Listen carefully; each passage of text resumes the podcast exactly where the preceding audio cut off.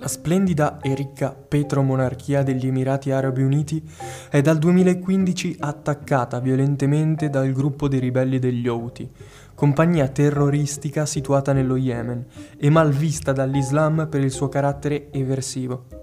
La conquista nel 2014 di Sana'a, capitale dello Yemen, e il supporto dell'Iran stanno portando i paesi del Golfo ad iniziare un violento conflitto nei confronti della milizia.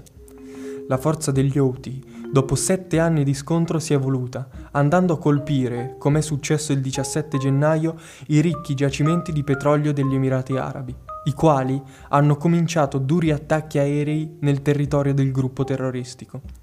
Sempre più considerazione sta ottenendo la richiesta d'aiuto internazionale, portando diversi paesi a considerare il supporto militare e tecnologico nello scontro contro la milizia.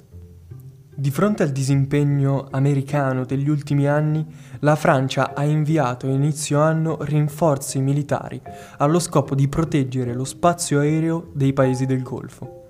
Un impegno probabilmente non determinante, ma che mostra un avvicinamento sempre più interessante tra l'Occidente e gli Stati del Golfo, allo scopo di eliminare qualsiasi minaccia politico-religiosa e per far fruttare ancora di più i guadagni provenienti dal mondo petrolifero.